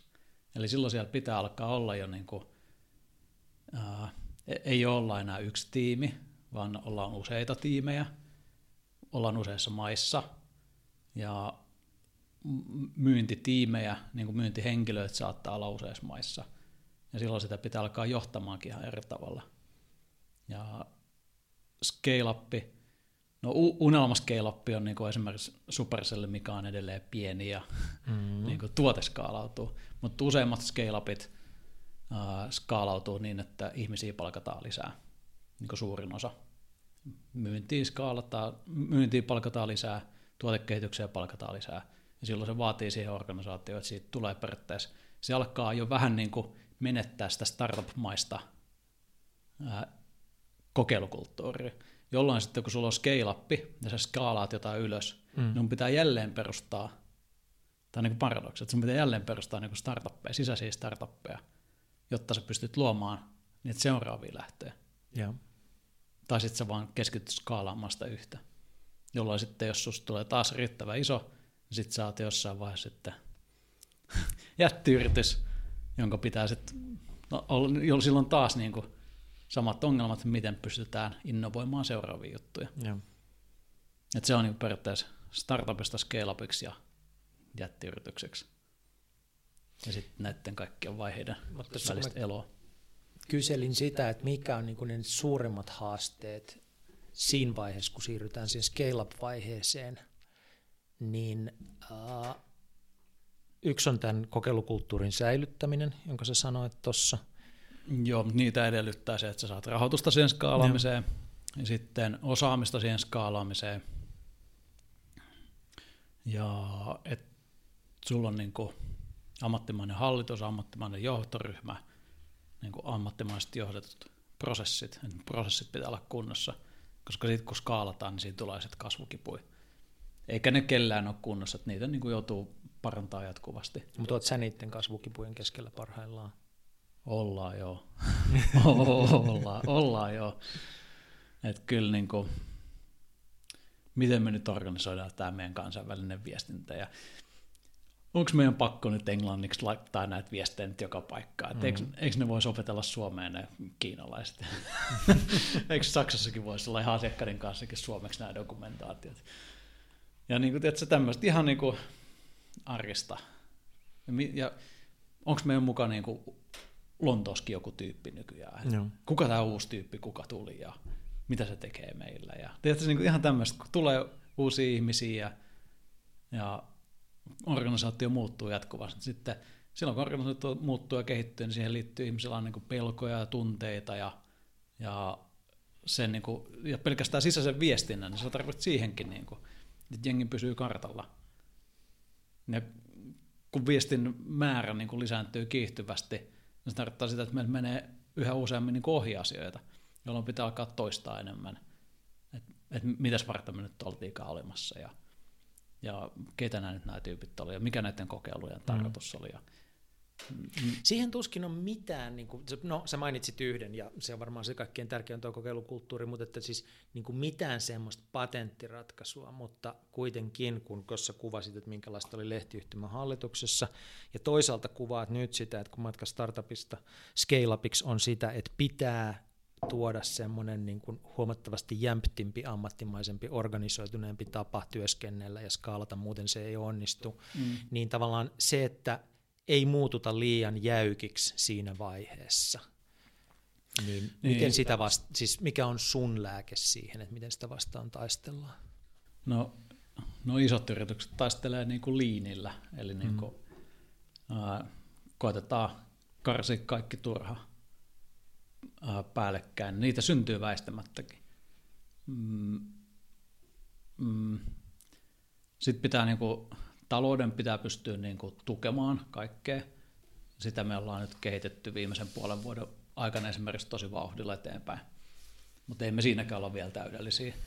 Joo. Et niin kuin periaatteessa pitää niin kuin, ää, talouden seurannan, ja sitten kun on kuitenkin vielä niitä joitain kokeiluja liikkeellä, mihin ei liity välttämättä vielä liikevaihtoa, mihin ei liity välttämättä niin kuin Hindustan Times, niin siihen liittyy kustannuksia. Niitähän kaikki osaa tehdä. Mm-hmm. Mutta siihen ei liity vielä tulosta, eikä liikevaihtoa. Niin mitä mittareita meillä on sitten semmoisia, niin kuin siinä Lean Startup-kirjassakin, mikä me käännettiin, niin siinä, että mitkä ne innovoinnin mittarit on, että mitkä on ne positiiviset signaalit, mitkä kertoo meille, ja nyt me mennään kohti sitä, että meillä tulee vuoden päästä liikevaihtoa, puolen vuoden päästä liikevaihtoa, ja kolmen vuoden päästä on kannattava täällä Intiassa, että mitkä ne on ne mittarit. Ja sen pitää olla järjestelmällistä. Pitää laskea asiakashankintakustannusta, asiakkaan elinkaaren odotusarvoa ja asiakkaiden määrää ja jotain tämmöisiä mittareita, mistä tiedät, niin kuin, että nyt tämä meidän innovointi menee oikeaan suuntaan ja jonain päivänä voidaan siirtyä innovaatiokirjanpidosta tämmöiseen perinteisempään kirjanpitoon. Wow. Siirrytään puhumaan parista tämmöisestä, mä tiedän, niin henkilökohtaisia ominaisuuksia, mutta kuitenkin asioita, jotka, su, jotka suhun liitetään, jotka ihmisiä kiinnostaa. Uh, yksi on se, että susta sanotaan, että sä oot huippuverkostoituja. Ainakin jos seuraa sun sosiaalisen median tilejä, niin syntyy semmoinen vaikutelma. Kuinka paljon aikaa sä käytät? Pystytkö sanoa niin kuin tämmöiseen aktiiviseen verkostoitumiseen? Kutsuttiin sitä sillä nimellä tai ei? Nyt kun mä oon Saksassa rakentanut niin kuin bisneksiä meidän tiimin kanssa, niin mulla on se rooli, että mä avaan niitä. Saksassa nämä tykkää nämä toimarit, että ne toimarit tulee juttelemaan niille. Ja. Niin silloin niin kuin, se on mun tehtävä, mä en voi niin kuin delegoida sitä kellekään muulle. Eli jos, jos niin kuin me halutaan burda-asiakkaaksi, se on minä, Ilkka, joka menen Hubert Burdan kanssa juttelemaan. Herr Dr. Huber, Herr Dr. Professor Hubert niin, Burda, eikö niin? Niin, just näin. No. Ja sanon, että meillä on tämmöinen juttu, mikä on hauska juttu, ja teidän kanssa me haluttaisiin tehdä yhteistyötä. No. Ja sitten se sanoo, niin kuin, että kiitos käyntikortista ja antaa sen viereiselle tyypille, ja sitten juttele ton kanssa, että hyvä juttu, peukku no. ylös. Ja, ja, ja mun tehtävä on niin kuin avata ne. Ja mm, mä oon verkostoitumisen oppinut nuorkauppakamarissa.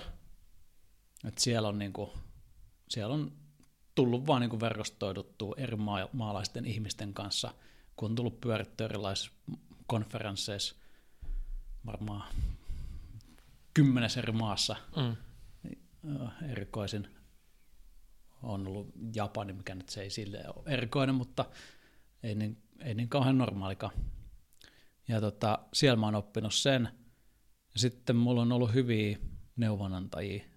Esimerkiksi niin kuin siihen, mi- mi- miten mä viestejä määritellään, asetetaan. Että niin kuin, kuinka valitset sanasi niin, että se Hubert, herr Dr. Hubert Burdakin mm. kiinnostuu sinusta. Että miten sä asetat itse sille tasolle. Ja eikä pidä mennä silleen niin kuin suomalaiset, että anteeksi, me nyt ollaan tämmöinen suomalainen firma, että me nyt yritettäisiin jotain tässä. No sun pitää mennä silleen niin kuin, vähän niin kuin jenkit niin henkseleet paukuttaa. Mm. Meillä on maailman kovin juttu, että haluatko kuulla? tai kun sä haluat kuulla, sä haluat tietää. Sä haluat kuulla, joo. Niin. Et, niin kuin, ne pitää valita ne sanat niin, että toinen on sillä, aha, nyt tuli joku tyyppi, joka kertoo, mitä meidän pitää tehdä. Minäpä kuuntelen. Ja, ja no oli yksi DLD-konferenssi esimerkiksi, että se on kova duuni sit se verkostoituminen. Ei se ole vaan sitä, että sä otat skumppalasia ja jakelet vähän käyntikortteja, mm. vaan se on niin kuin määrätietoista, systemaattista, aika, aikaa vievää markkinointia. Ja totta, esimerkiksi täällä DLD-konferenssissa, niin siellä mä kävin 1600 ihmistä läpi, handpikkasin sieltä ne tyypit, jotka mä haluan tavata – tein niistä erillisen listan, kävin niitä kaikkien LinkedInit läpi, sanoisin, että kyllä 200 ihmistä oli siinä listassa. Kävin niitä LinkedInit läpi, katsoin niiden taustoja ja sitten niin jokaiselle lähetit niin personoidun viestin. Mm. No en ihan kaikille person, massa personoidun viestin. Eli me joskus, mua, mulla oli ehkä kolme templatea, mitä mä käytin. riippuen siitä, että minkälainen se henkilö oli, minkälaisessa asemassa, miltä taustaa, mitä oli opiskellut esimerkiksi aikaisemmin. Ja ni, niiltä mä sitten sit mä sain sieltä, ää, ennen mä lähetin LinkedInin, mailin, paikan päällä oli myös semmoinen appi, jonka kautta mä sitten kysyin niin semmoiselta, miltä mä en ollut saanut mitään vastausta, että hei, oot sä täällä, ei tästä tapaa. Mm. Ja sitten tapaamisia mulla oli varmaan mm, 25-30 tapaamista. Ja se oli hyvä, kun mulla oli yhden kanssa tapaaminen, niin sitten vierestä tuli joku tyyppi, että ai sä oot, ai sä oot se Ilkka Suomesta, että, että, että sä oot kuulemma tosi aktiivinen verkostoitaja, että sä lähet mullekin viestin. Mm. Haittaako mä tuun tähän kuuntelemaan? Mä sanoin, että ei ollenkaan kaksi yöllä iskulla. Ja, ja tota, sitten sit, sit se on jälkihoitoa. Eli sitten, no, Tämä on se kiinnostava asia. Siitä, yes. Mitä sä teet sen jälkeen, koska niin moni jättää kesken sen jälkeen. Joo. Eli sitten, no jokaisen, mulla on ollut jonkinlainen henkilökohtainen syy olla yhteydessä – jolloin mä lisään ne sitten LinkedIniin. Ää, ja sitten jos mä oon niin pitkään vaikka istunut iltaa jonkun kanssa tai käynyt lounaalla, sitten mä voin ehkä Facebookiinkin lisätä. Mm. Ja Twitterillä sitten kaikki ne. Ja mulla on joka päivältä mulla on niin kaksi pinoa. Ja toinen on semmoinen, niin kuin, nämä mä vaan lisään yhteystiedoiksi ja tallennan jotain myöhempää tarkoitus varten, en tiedä mitä varten. Mutta kun ne ihmiset, ne ihmisethän niin kuin on, jos mä oon kerran tavannut, niin meillä on jonkinlainen yhteys. Mm. Mä en ole ainakaan niin feikki-profiili, ne tietää. Mm-hmm. Ja tota, ne voi olla joskus semmoisessa roolissa, että mä tarviin vaikka sieltä firmasta jonkun kontaktin, ja sitten mä voin niin vinkkaa, kysyä, että hei, tunnet sä teiltä tämän ja tämän. Että me tavattiin silloin DLD-konferenssissa, että, että voit sä niin kuin, sanoa sille, että tämä ei ole ainakaan feikki profiili, kun kauttaa yhteyttä. Ja monesti ihmiset niin avaa ovia tälleen. Ja sitten on ne toinen pino, mikä on tärkeä, eli jälkihoidettavat. Ja niille mä lähetän kaikille sitten mieluiten jo samana iltana, kun se on vielä mielessä. Mm, et kuka se tai viimeistään oli, seuraavana aamuna. Ei silleen, että mä jätän kotiin sen, vaan illalla tai aamulla. Aamulla mä oon aika aamuverkkoinen, niin usein mä käytän aamu, aamun siihen. Lähetän niille viestin, että hei, juteltiin tästä ja tästä, että tässä vielä muistutukseksi mun yhteystiedot, ja että sopisiko sulle, että otetaan puhelinpalaveri ensi tai seuraava viikolla, tästä mulla on muutama slotti aikaa Ehkä niille ikinä ne just sovi, mutta se on mm. ehdotus. Mm-hmm. Eli konkreettinen tapaamispyyntö sitten. Ja.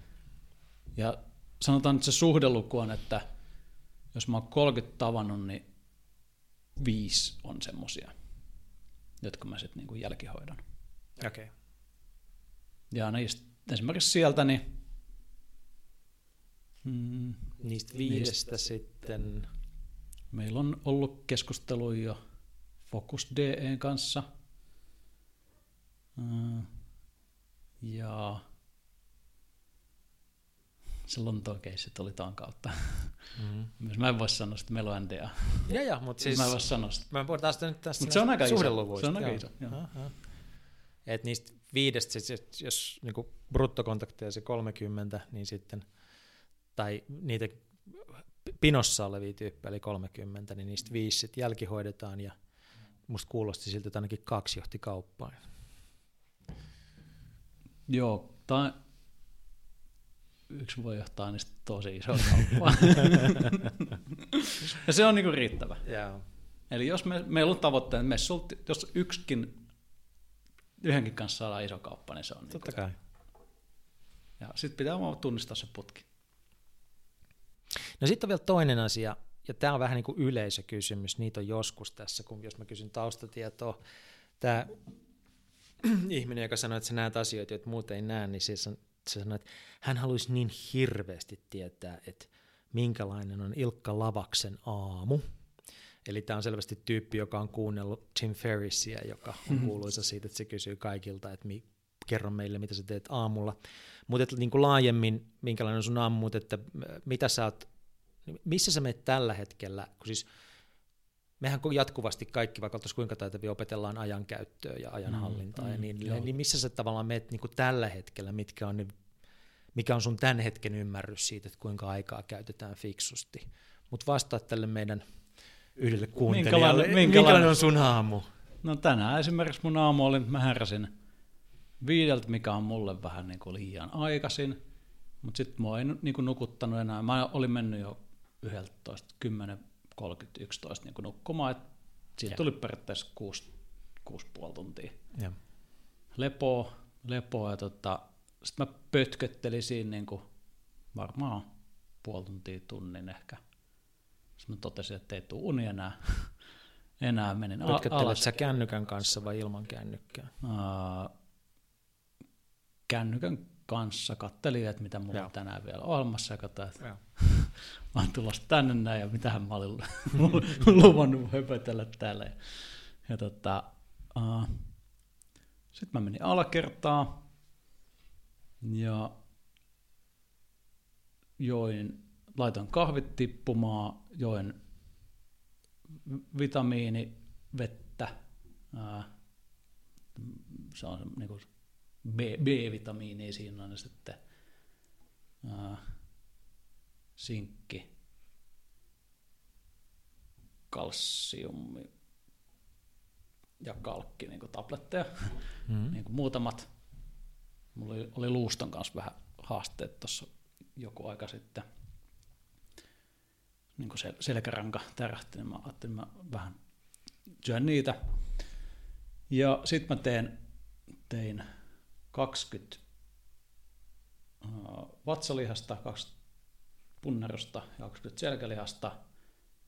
Ja sitten mulla on semmoinen, tämä on ihan rutiini. Mm. Sitten mä menin kahvin keittiölle, kahvit oli tippunut.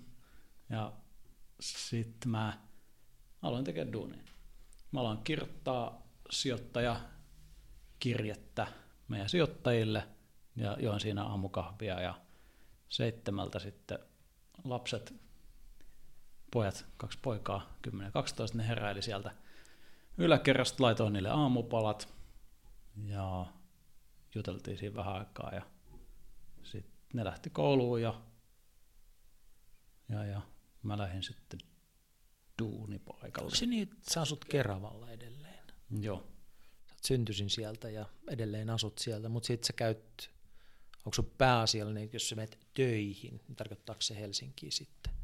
Mulla on Vai? Keravalon toimisto ja sitten Joo. mulla on Helsingissä kaksi, no siis useakin firmailla on toimistoja Joo. täällä.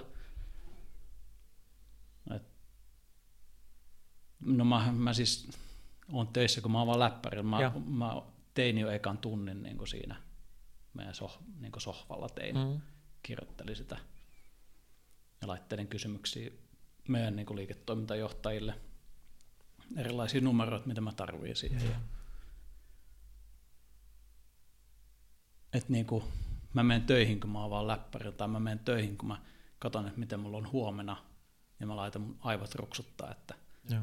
tai mä, että mulla on se niin kuin, tämä on aika moni, moni sanonut, että tästä on ollut hyötyä, että esimerkiksi viikkosuunnittelu, niin se voi niin kuin näitä kuunte- teitä kuuntelijoitakin, eli mm. viikon mä suunnittelen silleen, että mä katson nyt tänään perjantaina, mä katson, että mitä mulla on ensi viikolla, koska sitten mä tiedän, että tarvitsetko mun valmistella esimerkiksi huomenna aamuna tai sunnuntai aamuna, ja no tämä on ihan hyvä, hyvä esimerkki, että mä voin katsoa tästä sama, samalla, eli tota, en mä muista, mitä mulla on niin kuin ensi viikolla. Sitten mä voin katsoa, että mitä mulla on. Okei, mä oon menossa lau, ensi viikolla lauantain yrittäjäristölle puhujana, puhujaksi. Se on, se on mulla sitten tämän viikon ää, aikataulussa, viikonlopun aikataulussa su, niin suunnitella, mitä mä puhun. Mä teen huomenna aamulla ää, sen rungon, mitä mä aion puhua ja sunnuntaamalla mä viimeistelen sen ja sitten sunnuntai-iltana mä vielä kertaan, että mitä mulla on viikolla ohjelmassa, Matiketo.pe ja joka jo, niin kuin, että katson, mitkä ne viisi tärkeintä asiaa sille viikolle, joka päivällä yksi tärkeä asia. Sitten joka aamu mä katson, että mitkä ne oli ne asiat, ja joka ilta katson, että mitkä huomiset on. Ja tärkeimmät asiat mä niin tein useimmiten ensin, ja sitten kaikki loppu täyttyy kyllä ihan automaattisesti. Onko, se, niin kuin, onko sun tähän ajankäytön suunnitteluun, niin kuin, tuleeko mieleen sellaista selkeät muutosta, jonka sä olisit jossain vaiheessa tehnyt, että sä olisit oppinut jonkun metodin ja huomannut, että sä et enää halua käyttää sitä ja siirtynyt toiseen? Mm. Mulla oli to-do-listoja ennen. Joo. Mä en niin kuin, käytä niitä enää. Miksi? Uh, tai ehkä mulla on semmoinen niin to-do-lista, mikä on, niin kuin, mä sanon sitä mun mailin inboxiksi. Okay. Eli mä lähetän myös itselleni sähköpostia. Ja.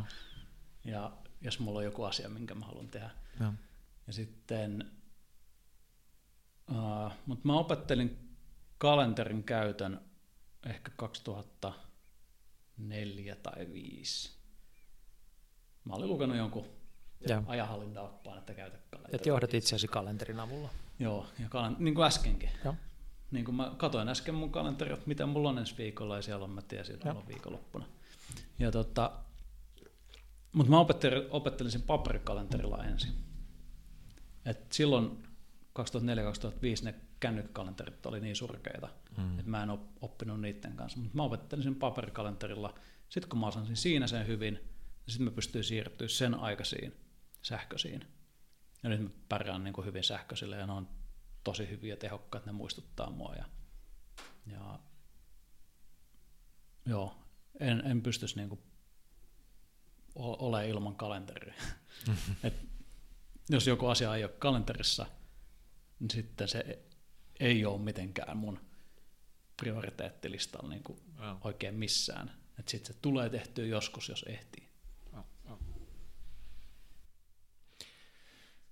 Kun tämä keskustelu tulee ulos, niin sä oot toisella puolella maailmaa. Sä oot lähdössä seikkailemaan. Et se, kun sä mainitsit tuossa sen Intian, niin okei, sulla on siellä bisnestapaamisia, mutta mitä sen jälkeen tapahtuu? Öö, meitä on 17 motoristi ja mulla on ollut semmoinen haave, että mä niin kuin, ajaisin niin kuin Suomesta Australiaa. Ja se, joo, se ei tulee heti mieleen, että siinä on vettä välissä, mutta siis joo. Siinä laivoilla mennään, mennään sitten veden. Joo, tai odotetaan uutta jääkautta. Joo, joo. ja tota, no sitähän ei, ei, niin kuin, ei mulla aikaa ajasta niin kuin, hmm. yhteen putkeen. Tai mä oon ajatellut, että se voisi ajaa kahteen putkeen. Ja mun yksi tuttu kerran kysyi, että, että olisiko mä lähtenyt, että ajetaan Suomesta Haimaahan. Ja mua kiinnosti jo silloin se. Ja tota, nyt tuli niin kuin, mä oon pitkään haaveillut, että pääsisin Tiibetin ajaa prätkällä. Ja, ja nyt tämmöinen Peter Pan Bike järjesti semmoisen reissu, että Intiasta lähdetään, ää, tehdään hyvän tekeväisyyttä matkalla, eli, eli tota, ää, Intiassa on 1,3 miljardia ihmistä, niin niistä lukutaidottomia on ää, tosi iso osa, ja lapset ei niin kuin, vaikka kaikilla on oikeus koulutukseen, niin kaikki lapset ei siellä opi, opi lukemaan. Ja se johtuu siitä, että okei, okay, niille laitetaan, että menkää kouluun, sitten menee niin kuin vuosi kaksi ja ne ei ehdi vielä oppia lukemaan siellä tai ehkä menee puoli vuotta. Ja sitten niiden vanhemmat sanoo, että ei me pärjätä tää kotona, että teidän pakko mennä duuniin. Sitten ne menee duuniin, tulee sinne tekemään niin kuin jotain duunia ja ne jää ikuisesti lukutaidottomiksi. Ja tota, sitä voi niin kuin helpottaa sillä, että tekee sen niin kuin koulun, koulun käynnistä, niin kuin, että siellä on ainakin puhasta vettä, on sähköä, että näkee ja lukee, on kirjoja, pystyy, tai siis kyniä, että pystyy kirjoittamaan ja vihkoja, pystyy kirjoittamaan. Ja ihan tämän, niin kuin tämän tason hyvän tekeväisyyttä me tehdään niin kuin se suoraan, me viedään suoraan sinne koululle Varanasissa – lahjoitus. Meitä on 17 motoristi, ollaan kerätty kimpas. Meillä ei ole mitään keräyslupaa, eli tämä ei ole mikään mm. semmoinen omasta pussista laitetaan. Ja, ja, tota, ja äh, sinne, anteeksi, rahaa vai ihan välineitä? Vai? Sekä että. Joo. Ja mieluiten niin me ostetaan niin jotain, me nähdään, mihin se menee. niin tota, välineitä siis suurin osa, ja sitten sähkölasku, that's it. Ja sen jälkeen me, me mennään sitten Nepaliin, sitten sieltä Himalajan yli prätkillä yli viiteen kilometriä, sieltä Tibetiin, sieltä sitten Tibetin ylänköön pitkin. Menette sen kuuluisan Mount Ko- Everestin Koram- Basecampin kautta? Joo, vai? eli Basecampissa ollaan siellä Mount Everestissä yötä. Varmaan tulee joku vuoristotauti. Ja tota, mä otan läppärin mukaan kyllä. Mä ajattelin kirjoitella vähän sieltä. Sieltä ainakin Ja niille, jotka on blogia. kiinnostuneita, nämä siis löytyy Sitin sivuilta. Nämä Joo, eli löytyy laittaa Googlea vaikka ilkkalavassiti.fi Joo. ja moottoripyöränä, sieltä löytyy Mm. kaikenlaista mielenkiintoista. Ää, joo, Tibetin ylänköön kautta sitten Kaskariin Kiinassa. Sitten sieltä ki... meneeköhän nyt oikeassa järjestyksessä. Olen joutunut vähän opettelemaan maantietoa, ei ole enää helppo.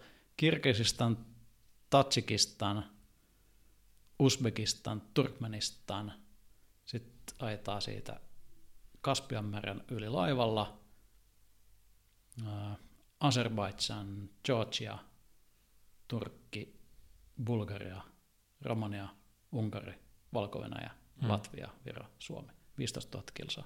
15 000 kilsaa, kuinka kauan se suunnilleen ottaa, tai luulet tässä vaiheessa? Riippuu kuinka kauan me joudutaan missäkin rajalla sitten Venäjät päästään, Joo. päästään läpi. Juhannukseksi pitäisi olla takas. Eihän mulla nyt olisi aikaa tämmöistä reissua tehdä, mutta kun ei näitä niin joka vuosi järjestetä. Tulee eteen, joo. Mä sanon yhdelle sijoittajallekin laitan, että no, mulla on tämmöinen yksi reissu, että mulle ei kyllä nyt oikeastaan olisi aikaa, että mä haluaisin näitä duuneikin tehdä. Se vaan laittaa takaisin. Ile, aina on hyvä aika reissata. Joo, Mutta tämän järjesti siis tämmöinen, tämä ei ole sun järjestämä keikka, mm vaan tämmöinen Peter Bunbike. ei mulla olisi niinku itsellä aikaa järjestää tämmöistä. Joo.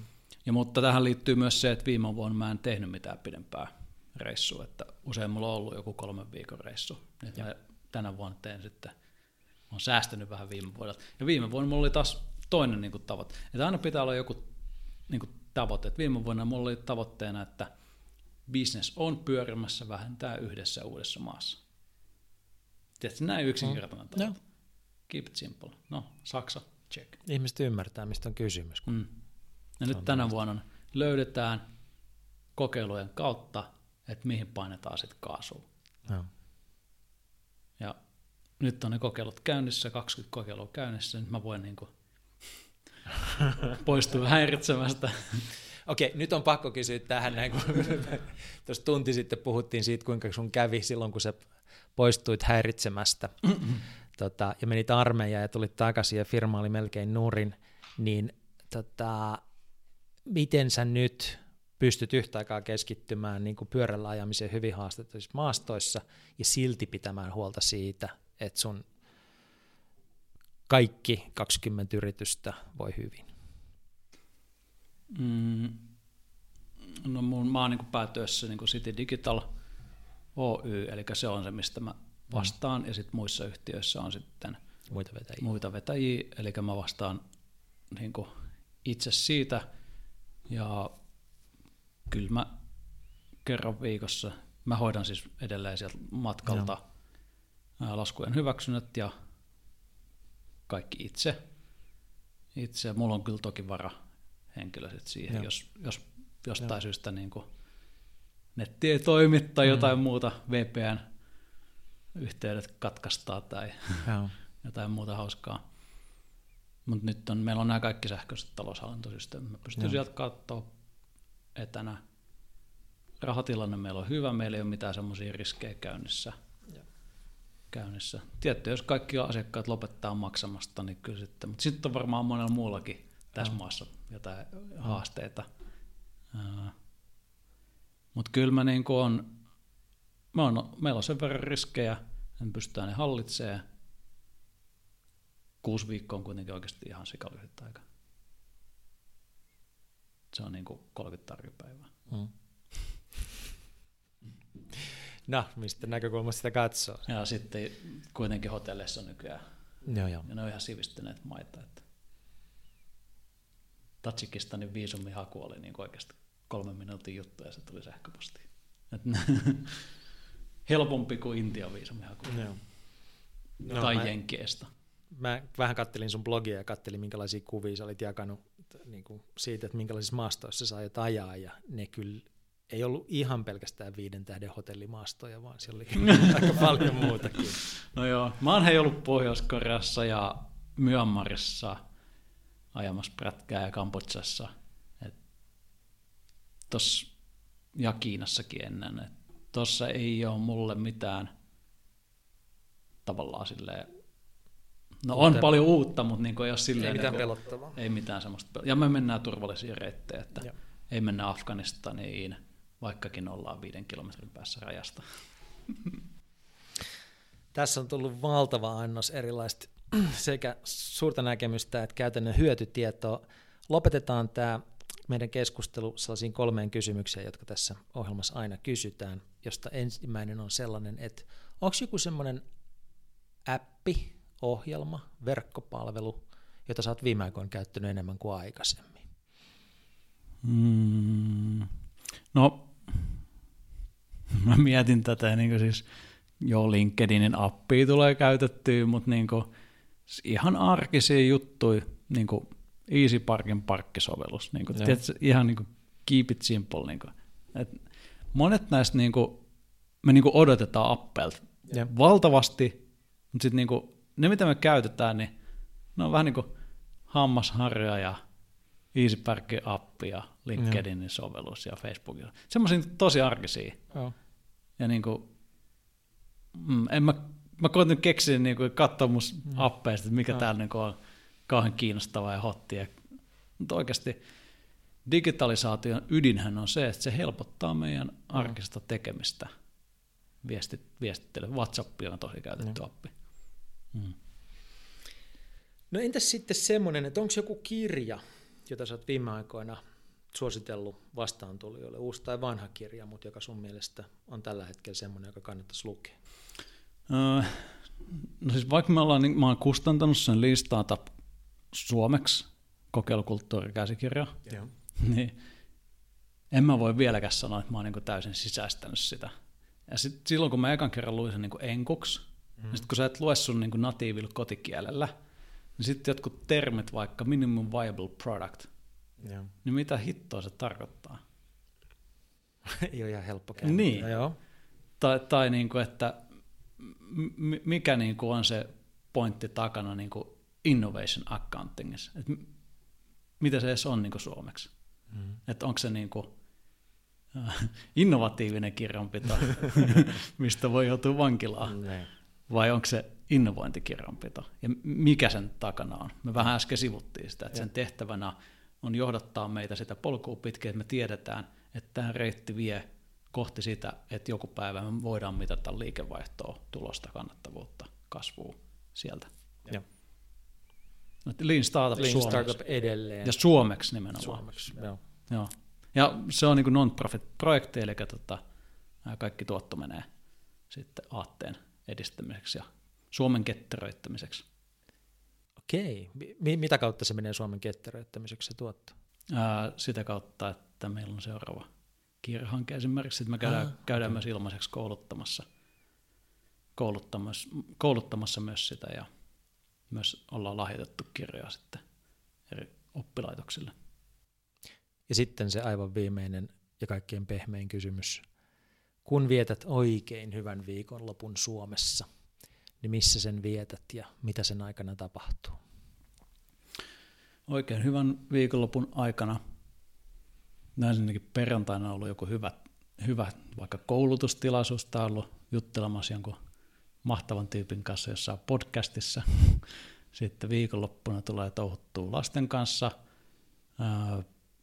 ehkä vähän ajettua moottoripyörällä, mm-hmm. mahdollisesti siihen voi liittyä joko grillailu tai makkarapaistoa avotulella tai, mutta vähintäänkin saunomista kuuluu ja semmoista. Elämää. Joo. Ilkka Lavas, tuhannet kiitokset fantastisen mielenkiintoista ja hyödyllistä. Kiitos kun sain tulla ja kiitos teille kuuntelijat.